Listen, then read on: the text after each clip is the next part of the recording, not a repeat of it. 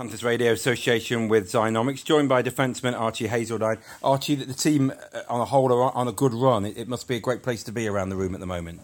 Uh, yeah, so just got back um, and the team's on a great run. So four four games into a win streak, so we're just going to try and keep it going. It's good around here at the minute. You know Corey, don't you? Well, he's been part of your development. How good is it working with him now regularly on, on a professional level? Uh, it's amazing. Uh, I sort of knew him growing up.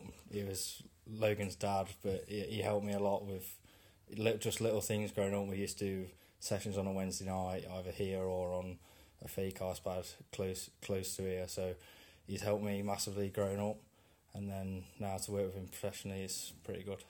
Yeah, you know what what how much can someone like him, obviously someone that you've seen, you know, throughout your career, you, you know, your friends of the family, how much of an influence, I guess, as I'm trying to say, has he been on your career? Um, he, he's worked with me a lot, so he, he's always got time for me. So he comes home, and so like when he's worked away, he comes home in summer and he, he works with us all summer just on power skating or little things to improve our game.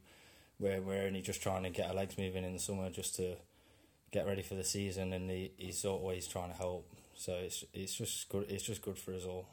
Just moving on to the next few weeks, of the festive period, it's always a busy time with the Panthers as sold out crowds against Sheffield, Coventry, and, and the Glasgow game have got huge crowds.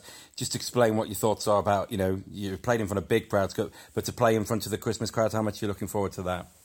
I can't wait. Uh, I can remember coming to them as a kid, and it, the atmosphere in there is amazing. So hopefully we get the same on uh, the 26th and the 31st against Coventry and Sheffield. Just want to move on to with your GB hat on. You've come back with it with a silver medal from the Under Twenty World Championship Division Two Group A. That's great, but is is there anything in the camp that thinks it, it perhaps should have been more? Uh, I, we all wished it was gold. I mean, we had one, well, one or two bad periods. I think whilst we was out there, and it just cost us massively. But it's the way that tournament is. You can't can't let it slip, or you just, you just end up coming home disappointed. But it was a good. It was in, on a whole, it was a good trip. But I think we all know we could have given more in that Croatia game. Just personally, you, you got given an A as part of the captaincy team. How, how much of a of an honour was that for you to, to, to wear a letter for Great Britain? Yeah, it's good, but you can't let it cha- you can't let it change who you are. If you if you're a leader, you just lead by doing the same things what you did before they gave you a letter. So then you don't come across in the wrong way to anyone else. So yeah, it was good to get a letter, but it didn't change how I was in the room. Brilliant. Thanks for joining us, Archie. No problem.